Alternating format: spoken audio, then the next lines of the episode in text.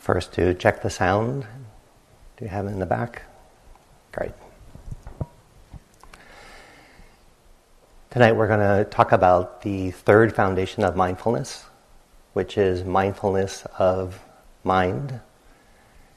The Pali word is citta, and you might have heard us refer to citta, C I T T A. And it's interesting that there is this one word in this ancient Indian language, Pali, chitta, but we don't have one word. We actually have to translate it into two. One is mind and one is heart. And so if we talk about mindfulness of chitta, we can use one word, but it's foreign. Or we could keep trying to interchange mind and heart. So I might just refer to it as mindfulness of mind. It's a little more common to translate chitta as mind. But the one thing that might lose is a much sort of deeper, embodied sense of knowing something, much more intuitive, less cognitively complex. Sometimes we know things, and you might say, I really knew it in my gut.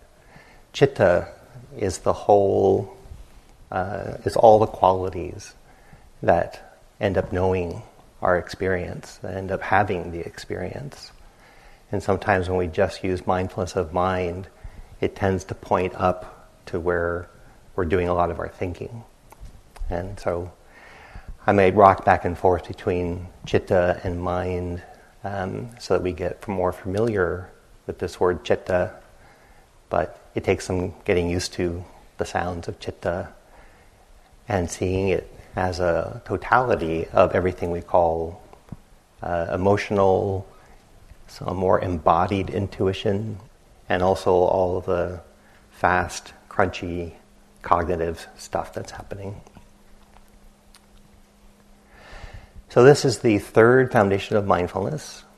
And just because we're on the third foundation of mindfulness doesn't mean you have to be up to speed and already mastered the first two mindfulness of the body and mindfulness of Vedana or feeling tone. You, if you keep on this path of vipassana, of insight meditation, you will be working through these four foundations um, until you're fully liberated, which could be trillions of lives from now. So settle in. you know, enjoy the ride. Uh, but these are not things that are expected to be understood and uh, met even on a seven day retreat like this. So there are four foundations of mindfulness. The first one is body, the second one is Vedana, feeling tone. The third is mindfulness of mind or chitta. And then the fourth one is looking at the systems that get tangled up in suffering or the systems we can cultivate that end up uh, causing our freedom or tends to undermine suffering. And that fourth one has its own nuances and complexities, but I might point to it a little bit tonight because it's an interesting contrast to this third foundation.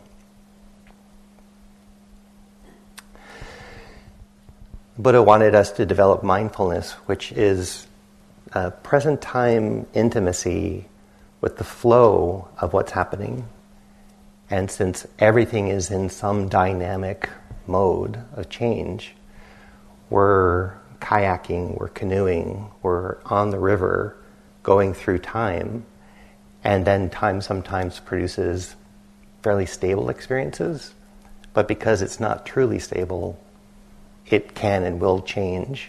Uh, and everything is going through that process. And when things are repetitive or they change so slowly, our ordinary minds will take a snapshot and say, this is stable, and actually don't have to track the subtle nuances. I can just refer to this one thing and then take some relief in the fact that, oh, this feels so stable. I don't have to keep on feeling into the nuances. I'm just going to call this thing, like this room, is in a stable moment. So I like, okay, got it. But if I do that, not, it's simpler, but it begins to set me up for being confused when changes happen. And then there's going to be a gap between what I want to be stable and what actually is happening. I talked about my dad aging, and he's been there as long as I've been alive. And by the time I was even aware of him and aware that he was growing old, it just made him a little mellower. And there was some point where he just like got wider, millimeter by millimeter. His face got wider as the years went on. His body frame got wider. His hair got a little gray.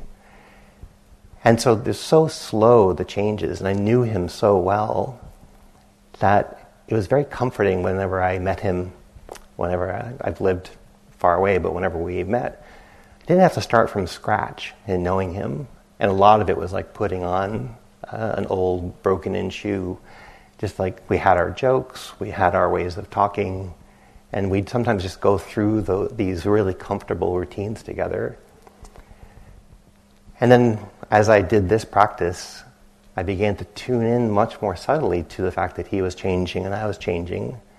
And so the old maps needed to be updated. There was, I could still find a lot of things that was comfortable in my relationship to him, but we were not in identical places if I came back three months or six months later. So it's been slow updates, and then uh, in the last seven years, there's been some very quick changes in his aging, and now that's uh, uh, unnerving. But that means I'm 55 now. That means for the first 48 years of my life, mapping out the universe, there's the Rocky Mountains, and there's my parents, and they're both changing about the same speed. Like, as far as I know, that's I've known them as these very capable people who are 30 years ahead of me in life and had things to say about taxes and marriage. And it's like, wow, you guys, like the Rockies, you've always been here and you're so old um, and wise. But they were changing all along. And then as I started to do this practice, and started you might not assume they're the same. And so I started looking for ways that they were changing. So we're all everything is changing. This building is getting older day by day. And you can't see it, but the wood in the walls is getting older. And at some point, it will need to be fixed because it's not permanent. So that's something that we're tuning into, what the Buddha wanted us to tune into, is not only that things change, but there are certain, there are these four places that if we can take our mindful intimacy and get to know these four areas, we'll see that they're they're usually a common denominator of why we are suffering. So the first one, knowing your body. Now, most of us, you know, we have this saying uh, to know something like the back of your hand. I bet if we took pictures of everybody's hands, the back of their hands, and put them out on the dining room table, you actually couldn't find yours unless it had like a ring or like you chipped a nail or something like that, or you had a very decorative way of doing uh, nail polish. Just at the back of your hand, just this part right here, you don't know that. Sometimes when I'm on these retreats, I'm like, the shape of my teeth, I should know that. I don't. How can I have these teeth and feel it all day long? And yet I'm like, oh. Oh, oh. So there is this body, and we're actually estranged from it. We don't know it. And so a lot of the first foundation is coming to terms with having a human animal that is your home base for this life. And watching it do a very natural thing to grow, to age, and to die, that is completely natural. But we are not in alignment with that, and therefore its aging process terrifies us. And how could that be? All we see is that it's a natural process for animals to age and eventually die. So, how could that be something that we're misaligned with? And again, it's like the teeth in your mouth. You have constant access to them and you don't know them, the back of your hand, constant access to it, but you don't really know it. So the Buddha wants us to develop mindfulness, which is a heightened intimacy with life that we don't usually have in ordinary conventional living. And then bring it to these places. He said, misunderstanding the body, misunderstanding Vedana, this feeling tone, misunderstanding the mind, and misunderstanding these processes that brew our suffering, we are always misguessing or misperceiving why we're actually suffering. And so, like, uh, I mean, it's you could call it a science in the fact that uh, I, when I was in fifth grade, I had to take a thermometer and measure when water boiled. And I got it, you know, 100 degrees Celsius, 212 Fahrenheit. And it's like, there, you don't have to believe me. You don't have to believe your teachers. You can do the experiment, but you can see for yourself. And so the Buddha said, don't believe this and don't be in awe of me because I say this. Develop your own mindfulness. L- look into these areas, and you'll see that you start untangling suffering patterns that you can't do in conventional living. We don't have enough mindfulness, enough concentration, we're not aiming it in the right places. So that's why it takes, uh, it can take a lifetime, and it's a beautiful journey to keep going deeper into understanding your body and coming to terms with it, being in awe of it, knowing its frailties, its strengths. Understanding this feeling tone sounds such a narrow band of experience, this little, like, I want to have, for me, uh, this perfect chocolate chip cookie. And it is pleasant. It's like, that's such a win. And the pleasure really is in the cookie. Unless you get one that uh, doesn't live up to your expectations, and then it failed as a cookie. but there's this real expectation, and for chocolate chip cookies, I haven't done the experiment to the depth that I really see the limit in it because it always. But now I can feel the limit is in the uh, the sugar, um, but it also doesn't deliver as much as my mind says it's going to. But I have to pay attention there. I can't just sort of eat it and kind of go unconscious. So this, what Christina talked about last night, the Vedana quality, it really behooves you to, to actually put on hooves and really look at Vedana because it will do more for your suffering than almost anything you could do with your mindfulness is getting a sense, oh, it's unpleasant. That's why I don't like it. That's why I'm ramping up all this reactivity. That's why there's so much ill will. At its core, it started with something that was unpleasant. And if I could actually breathe with something unpleasant, I don't have to go on the journey of defeating the thing and changing all of humanity to get rid of this thing. I can breathe through it and then ask, hey, could we do something about this unpleasantness? But if it means changing human behavior so that I don't have to feel something unpleasant, that's a hard one. That's a hard one. So we come to this third foundation, which is mindfulness of chitta, mindfulness of mind. My parents are uh, neuroscientists, and uh, they, so my whole life I've grown up with this sort of talk and insight and referencing to neuroscience. And that's mindfulness of the brain, but also interested in mindfulness of human experience but talked about uh, the brain is very much a thing explored. Uh, you are exploring a brain. And so I've asked my parents, have you ever explored your own brain from the inside? And I was like, no. I was like, why wouldn't you do that? You have a brain. You could use mindfulness and map out the inside of a living human brain. You could get inside your own mind and notice how blood sugar changes and that changes your mood or how you get caught in this thing and the next day you don't mind it as much. Like, there's so much in there and they're like, ah, that's psychology. Yeah, yeah, yeah. it's, a, it's a soft science. It's very gooey. So we're going to get into the real thing and the right chemicals intervening upon it and you don't suffer as much. I think that's amazing. You actually have a brain and you have absolutely zero interest as neuroscientists in taking seven days to watch how it operates, to watch it think, to watch it get caught on a thought, to watch it get a, so- a song stuck in its head, to watch it anticipate a meal, have a meal, and then think about the meal. Like, and they're, they're like, we've written papers on neuroscientists. Nobody is interested in my dribbles of looking at an actual human brain from the inside. It's like, how could you not be interested? How could you not be interested? So this is what this foundation of mindfulness is, is actually looking at your subjective experience of your own mind. And what your mind is doing is, except when you're asleep, it is giving you direct access to a human mind. Now, you take it very personally because it's your mind, but you also, you also could say, okay, I'm just, from the next 24 hours, I'm just going to sit back, got my popcorn, got my soda, and I'm just going to watch what a human mind does. Oh my God, it's so petty. oh my God, it really is concerned what someone said in third grade. And it took it really personally, and it's been like arguing why that's not the case ever since. Like, it does wonder about space travel.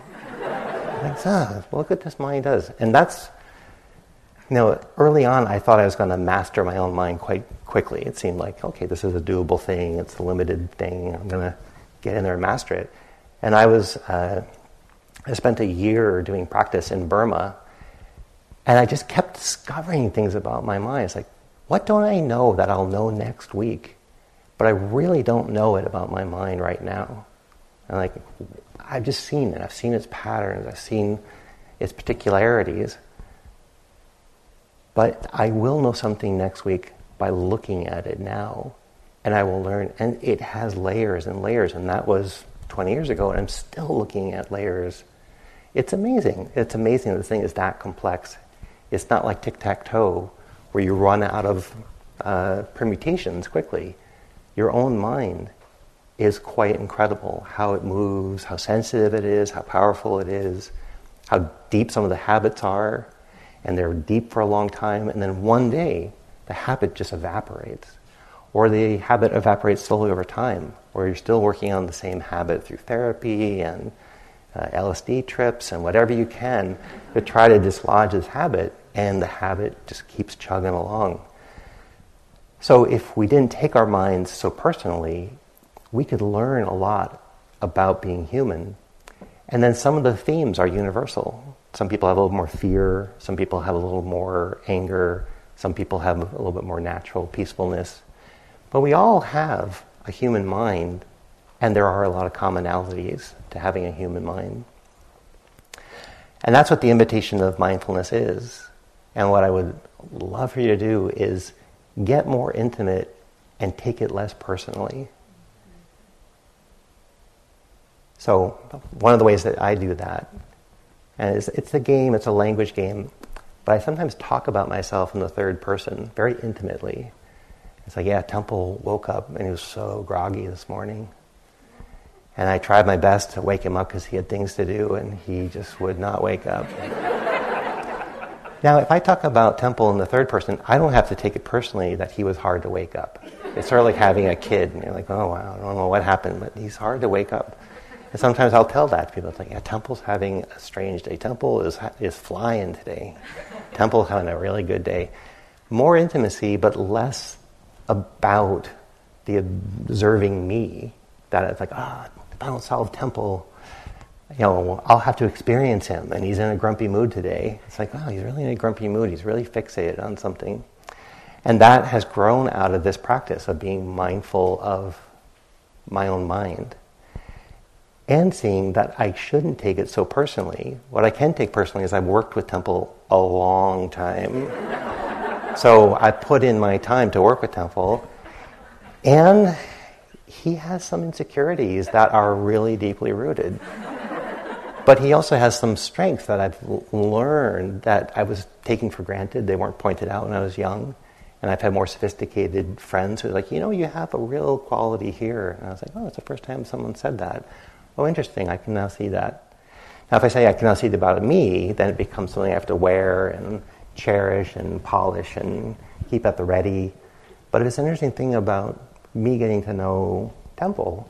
It's like, oh, that's an interesting observation on the outside. I'm going to see if I can observe that from the inside. This is one way we suffer a lot less, is a heightened self-intimacy, but not taking that self so personally. So you're going to do that. It's going to happen to you anyhow, and you could go with this wisdom or you could be dragged into it. But you cannot control what will happen tomorrow. And it won't be your fault. But you will blame or credit yourself by what happens tomorrow. Have you ever seen the opening of The Simpsons? Uh, they have this thing where this car is swerving and they show this child in the passenger seat turning a plastic wheel in the car, swerving. And they back up a little bit, and of course, the parent is actually driving. It's just the child is with the wheel, banging the horn. We are the child in the seat. And I'm going to have a good sit. I'm going to concentrate. I'm going to do this. Beep, beep, beep. and you come in, and like that does not happen. Or it does happen. You're like, oh, I am now. I now have agency. I know what to do. And it's like, wait, where's my agency? And it's like, well, did you ever really have a real wheel? It's like, it felt so much like a real wheel. And so then there's this collapse of agency, and like, oh my God, I can't control this mind, it's crazy. And then if you go through the five stages of despair, and then you come up and you're like, okay, interesting. I have no control over this mind, but I can influence it. And I have more influence if I befriend it. So if I befriend my angry mind versus like, stop being angry, and it's like, it's like, oh, Tempel, you really could let this one go. Okay, okay, okay, okay, okay, I see you have a fixation. But you and I are both going to suffer a lot, and eventually you'll forgive this person. So couldn't we? It's like, no. It's like, okay, okay, okay. But really, yeah, okay. Yeah, see, see, now we're breathing better. Like, oh, yeah. So I totally can influence Tempel, but I have no control over him. And that's one way that I suffer a lot less, is I don't take myself as personally. But not taking your own mind personally is, that is won by little degrees. Because our minds generate our subjective experience. And so, what else would you take personally? We take our bodies personally, we take our minds personally. So, it's, it's a dual thing to like step back from this taking it so personally, but step in with this mindful curiosity. And in that way, your mind is going to show you what human sadness is like. Your mind is going to show you what human boredom is like your mind is going to show you what uh, strange satis- human satisfaction is like that you can't put your finger on why you'd be that content. Your mind is going to show you genius that arises and passes. And then where did it go? Where did it come from? How do you do that again? And it will show you all these things. And after a while, you won't try to like grab any one of them. You'll begin to be intimate with yourself. It's like moving to a different part of the world and then getting used to the, the weather patterns there and then getting used to the language that people speak there, and then getting used to the fragrances there, and then getting used to the plants there, and then getting used to the animals there and the seasons. And it's like, oh, I'm not here to impose something, I'm here to open up to it. And there are rainy days, and there are sunny days, and and that's, you suffer a lot less when you can actually befriend yourself in more places. As you do that, there are fewer places that you don't befriend yourself, and then you heighten your curiosity. Why can't I befriend myself when I've just made a social faux pas or when I've just done something that's embarrassing? Why do I drop myself? The very moment I should embrace myself kindly, that's the moment I drop myself. Like, that just adds to the pain. It's like, I know, but I don't want to be close to the one who just made that mistake. I also don't want to be there, but I just made it, so I can't get away from you fast enough. It's like, oh, wow, that hurt. Yeah, there's shame. Ooh, people are laughing, and I'm not sure it's with me. I'm pretty sure it's at me. Okay, how are we doing? Okay, yeah. Yeah, that was a mistake.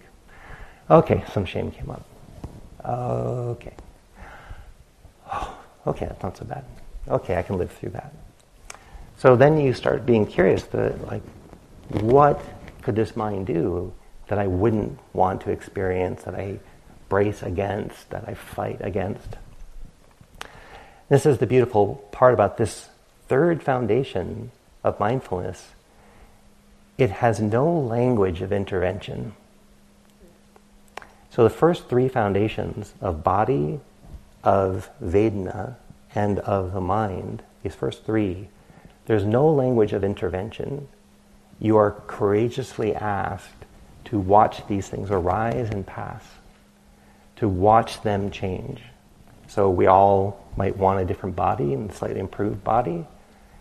But what is it just to know a body without our preferences, to relax our preferences, and just take a body with its heartbeat, its breathing, its sweating, its aches, its pains, its well being. And like, I'm not going to intervene. I'm just going to take every expression of body as a data point of what it means to have a body. So you have to soften a lot of your preferences. And that's often the basis of good science is softening cultural expectations so you can actually see something fresh. And then you build your understanding from that fresh contact versus a lot of cultural assumption. Uh, assumption. So you have to soften your preferences of who you'd rather be and what states you'd rather have. You can keep them lightly, but you can also experience softening that and just see what's naturally arising. And this is the language of the third foundation. The third foundation has this language. When a practitioner understands the mind with greed as a mind with greed, and when a practitioner understands a mind without greed as a mind without greed, that is how we practice mindfulness. So, how many of you are in murderous rage right now? Okay, a few of you are, but you're not brave enough to raise your hand. but hopefully you're not. But how many of you are knowing that you're not in murderous rage right now? You, now that we ask the question, the hands go up, but you weren't enjoying the fact that you're not in murderous rage right now. You're taking the state that you're in and you're in it. But you're, in that way, the state is defining you unconsciously. So, if we were to take on the challenge, I'm going to know a mind with fear and a mind without fear. So, no fear right now, but that's one of my frequent places I go. So, I'm going to breathe in and out, be in my body, but I actually want to get to know fear from within fear. It's very hard to do. You know, I have a lot of instinct not to make fear worse or bigger. But what would it be like to walk in and see a fear wave arise, dance around, and then dissipate as it absolutely must, because it's just a passing wave. As Pink Floyd says, just a passing wave, one of my bad days. You're just in it, and it's arising and passing. And then when it passes, you can then say, okay, that was impermanent. This is a mind. It now understands fear a little better. And also fear is impermanent. I don't have to fear it as much, which bolsters me. Next time it comes, I'll hold this faith that it's not permanent, it's just a visitation of a certain emotional pattern. We get to know a mind with greed and a mind without greed. We all prefer a mind without greed, but that preference will really block your ability to welcome mindfulness into a mind with greed because you'll judge it. This is day three, day four, I shouldn't have this by now. Let me go in and prune this, talk myself out of it, let it go. There is room for that, and that's the language in the fourth foundation. Language in the fourth foundation is now that I know greed a little better, I've seen my mind with greed, without greed, I've seen how greed arises, I've seen how greed passes. Now that I know greed a little better, I'm going to wisely intervene upon it as a suffering state. So that's the language of the fourth foundation. I understand what brewed that greed or that hatred. So now I know how not just to be obsessed and tight on my preferences. I know how to actually befriend and invite my mind to let go of why it's caught in ill will.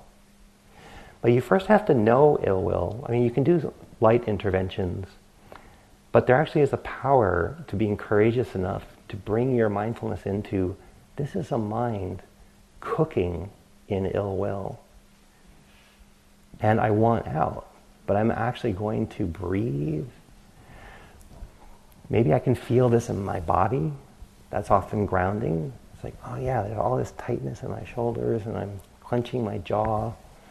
I'm really fixated. Ah, oh, it's so pressured. Like you're actually getting to know ill will from within ill will. But the first thing you do is you have to know that you're in ill will. And a lot of our habits are really familiar. There was one retreat where I think I was sitting about three rows back on this side in this room, warm June day. We were doing loving kindness practices, so I was trying to invite my mind to be more loving. But I was pretty much judging everybody in the room. and it seemed so accurate. that I was like, I don't. This doesn't seem like ill will. This just seems like I'm getting to know people pretty well. It's like you're the heavy breather. You put too much sugar in your tea. I I saw it. You're the one who walks slowly through the narrow corridor and actually builds up a line of people behind you who's so grateful you are enjoying the slowness, but they're all like, oh my God or people who slowly try to get ahead of the slow walker before they get in the doorway so that they won't be slowed down. It's like, I got you all figured out. It's pretty aversive, but growing up in New England, it felt really natural. and then the windows are open because it was the summer. And I heard a, a dog, I heard a bell on a dog collar outside the window. And I thought, no, that's my that dog would have come from pretty far away. I mean, it's one of the nearby houses. But I was in this averse mood. And so I was like, why is there a dog here? That, that dog should probably be on his property. And now that we have the windows open, I have to endure this dog bell. And like, who put the bell on a dog? Like, ah. And so I started really kind of like, rah, rah, rah, and it was the same thing I was doing to all the people in the room, but I had this little periscope go up and say, You usually don't hate dogs. and you're really like hating on this dog. And it doesn't seem like clarity. Like it seemed like clarity, yeah, there ought to be a rule, we ought to talk to the neighbors, like totally. We all, no, no, no, no, we need to manage the dogs. That's, that's a little extreme. And it was one of the first times a light bulb, I'm in an averse mind oh, it feels like clarity, but everything has a razor's edge. And it's really unkind to people. And it's, it's negative. Like everybody has a negative thing. Like there's not a positive thing I could say about anybody with these other students doing their hardest to open their hearts. And I'm just like, meh, meh, meh, and I was like, wow, I'm in it and I have no awareness that I'm in it. So it propagates. And I start applying it to dogs, and I was like, no, that, that's too far. and then it's like, oh, I'm in an averse mind. And then I started looking from within an averse mind. I was like, wow, it is just cataloging all the wrongs. And I actually have a good catalog building on everybody. It's like, why would I collect this? like, why is my mind collecting this? And so I began to explore the averse mind I was like, oh, somehow it feels like it's gaining power, it's gaining insight. This is kind of my family thing where the most cynical person is usually the, the rightest person because they can stand the hard truth. And I'm like, is that what truth is? Being the most cynical? And so I started watching this mind, and, and it's like uh, being in a funhouse with a bent mirror. And you're like, yep, that's reality. And it's like, that can't be reality. It's like, wow, look at the warp on that reflection. I think, wow, how many times have I been in an averse mind and just thought it was accurate? Mm-hmm. And therefore I propagated it and started collecting catalogs, detailed catalogs of every thing that was wrong with other people.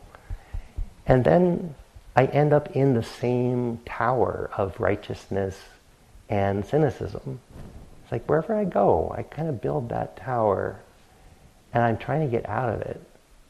I'm trying to do loving kindness, And that was beautiful to try to go into loving kindness, but it was actually much more powerful to get inside of my own averse mind and start noticing how does an averse mind work. Now it can't be so averse that you're swept in it, and it can't be so light that it's easily flicked away.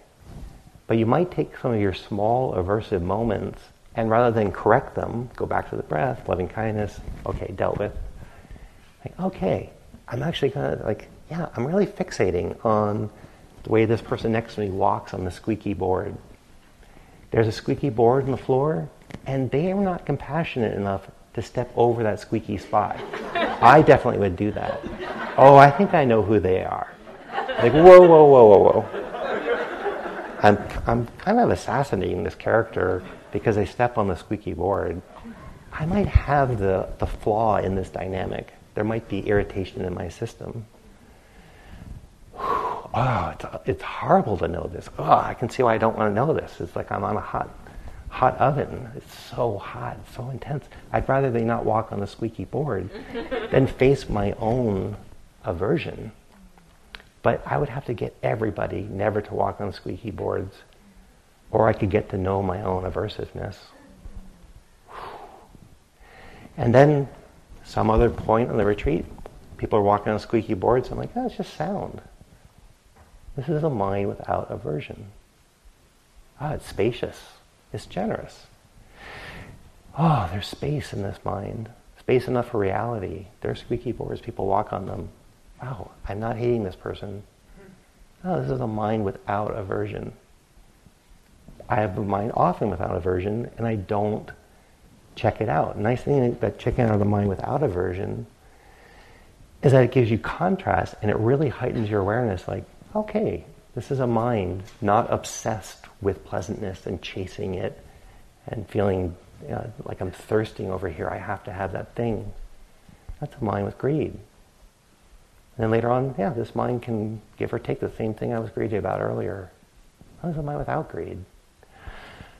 Wow, what a contrast. And then it becomes fascinating. And then big thing of popcorn, big thing of your favorite drink. Like, let me just watch this. Let me not always correct it, but I want to know a mind with greed. And I could either do that by studying all of you as a clinical psychologist, and like I'm really understanding human greed, or I could go in and have like a front row seat to human greed. Like, wow, it does not care about other people. It wants what it wants, and it's willing to bend the rules to get what it wants. In fact, the rules don't apply to me. So interesting. When, when, I'm greedy, the rules do not apply to me. When I'm not greedy, the rules are a beautiful social dance. That I want to be kind, I want to generate a field of safety. The rules are not oppressive when I'm not in greed, but when I'm in greed, the freaking precepts get in the way of my happiness. Interesting. The mind with greed struggles with the precepts. The mind without greed finds the precepts a noble dance among people trying their best. Oh, that's a learning. So you know a mind with greed, mind without greed. And then when greed comes, you don't have to like, fix it. It's like, oh, wait, wait, wait. I'm going to explore a mind with greed. And then when you look at greed, it evaporates sometimes. You're like, don't go away. I was going to steady you. wow. Usually it's so oppressive. I was so open to it. I couldn't even find it. Like, it, like that usually oppresses me. But I looked at it, I opened up to it. At its core, what was it? It was energy, it was a little tightness in the body, a little obsessiveness in the mind. At its core, it was quite empty of anything lasting. But when I don't explore it, it's a big thing I have to run from, solve. But if I can get into the middle of it, at some point, it begins to break down and evaporate. Now, that's not an immediate fix. And if you want the immediate fix, you're really not there with greed. You're there to fix it with mindfulness. I want to get inside you, really know you, so I can get rid of you. Versus, no, no, you're here to teach me about greed. And it's like, oh, it didn't last that long. I'll have to study it again later. Oh, it doesn't last long. And now this is a mind without greed. I get to study this. And it just would have been kind of like, yeah, I was breathing, it was fine. Did you take that moment to understand this is a mind not suffering? I was like, well, it was just me breathing. Like, yeah, but you're all, you could suffer. You have suffered over just sitting and breathing. When are you not suffering when you're just sitting and breathing? I think that's something to be mindful of. It's like, yeah, that's a, the suffering won't come because you have a body. The body feels unpleasantness, but the body doesn't really suffer. And Vedana comes and goes, as is natural. But the mind can suffer. So then, mindfulness of the mind gets curious about experiences that are suffering. You'll notice that it's hard to get mindfulness inside a suffering mind because there's hindrances there, there's prohibitions there. Mind doesn't want to be there when it's suffering. It's busy blaming something else. So you kind of have to work against some of the unconscious forces to breathe your way into your own ill will. And then breathe your way in and build faith. I can have this experience and it doesn't define me. I can have this experience and it won't become permanent. I can have this experience and I can learn from it. So, the first three things to be mindful of is to know mind with greed, mind without greed, and then that opens you up to actually seeing waves of greed. A mind uh, with hatred, mind without hatred, mind that's confused. Can you bring mindfulness into a mind that's confused? Not really, because it's too confused to be mindful. But you knew that much, so there was a little bit of mindfulness to know it's hard to be mindful inside a confused mind. But that can also grow over time to where you can be quite dull and turn to a good friend and say, wow, this mind is so dull. This mind has not woken up. This mind is baffled. Around a good friend that won't judge you for that, you, they can share, like, wow, what's that like? What are you noticing inside your own confused mind in the moment that is confused, knowing it's just a wave? Can you explore it? You can take this practice into knowing a mind that has a little more wholeness and samadhi to it, and seeing that come and go as waves.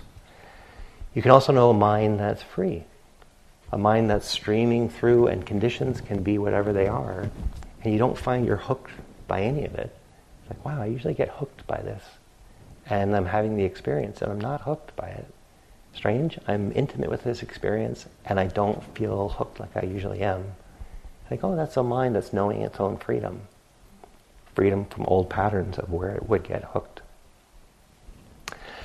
And then this beautifully sets you up for the fourth foundation, where if there's a beautiful quality and you're mindful of it, you see, oh, this is how it arose. This is how I was able to sustain it. This is how it eventually fell apart. So, how do we practice mindfulness? You're all learning that. Well, if I move too quick, I, it's very hard to be mindful. Okay, I can support mindfulness by slowing down just a little bit. Coach myself inside from the inner learning. Mindfulness is actually pretty important. There's being really checked out or there's being present. Yeah, I want so appreciate mindfulness. Slow down a little bit. Be in a more simple environment. And then you say, oh, that really supports mindfulness. But once it builds momentum, I can take it into challenging places like being in the dining hall when there's all those sounds and choices you have to make. It's like, oh, I'm more mindful than I was on the first day. We can learn about mindfulness and how to support it. So, learning about beautiful qualities and what, how to be a good gardener of beautiful qualities. And then learning about suffering qualities and seeing if we can take out the conditions that feed our ill will. So, one of the things that is helpful is to take be more intimate with yourself and take yourself less personally. So my little game of talking about myself in the third person comes from a subjective experience of my own mindfulness where I'm like, oh, it's not the witness, not as a noun, but my witnessing can't take responsibility for what it's witnessing. This mood came in like weather. I really was attempting to be still, quiet, and patient. But man, I am just in some froth here. What if I don't take it so personally as a statement about my worth as a meditator? So put that down. what if I actually, what is this? What words would I use to describe this? It's confused. Oh yeah, it's really confused. There's not any aversion. Oh, there's a little aversion. Yeah, there is a little aversion. I noticed that. A little dig at somebody or myself. But mostly it's just baffled. Oh. So then you're using every moment of the day and you end up filling out the color wheel where you start with three primary colors, you know, red, yellow, and blue. But then you see what a little bit of confusion and irritation is like. So then you have orange, and then you, and eventually you fill out this color wheel where you know your mind as it goes through human experience. And that is super orienting. You all might know somebody who's angry, and you say, I think you're angry, and they're so angry that you said they were angry. I'm not angry. Like, whoa. That's a lot of anger without knowing that that person's angry. Or it's like, wow, I'm really getting angry. Hmm, why am I so angry? I was just about to blame you. Why would I get this angry about it? Like, watch the safety that creates. Like, wow, this person's really trying to be present where it's hard to be present. And they're trying to understand what the anger is coming from versus a little bit of mindfulness, but still blaming the outside world for making them angry. And then that person is, takes full responsibility. I'm really in an angry mode. I think we need to talk about this later, but I really have to understand what this is coming from. There's such a different outcome when we can be conscious inside our own mind and know it. And it's a beautiful part about a long retreat like this is your mind is showing you itself all day long. It's showing you its different capacities. And again, I've been using the word mind, but there are kinds of knowings where you'll be knowing and you feel aligned with your body and you'll know something and it won't even have a big story around it, but it will just land. It's like, yeah, yeah, I really understand this. And I don't yet have a big map around it, but I really know something down in my bones. Different type of knowing. And that's still citta. So we can use the English word mind. We can get to know this feeling state, this understanding of citta. And it's another place to point your attention. We recommend that you still primarily work with the body as a grounding place, but also as you're going through the day, take a look. How is my mind relating to the breath? How's my mind relating to the people around me? Is this a suffering state? Is there greed here? Is there not? In either way, you get to know that example of having a human mind.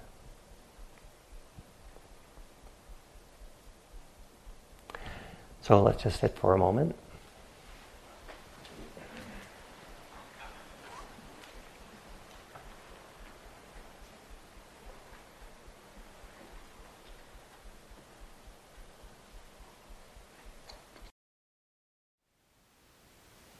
Thank you for listening.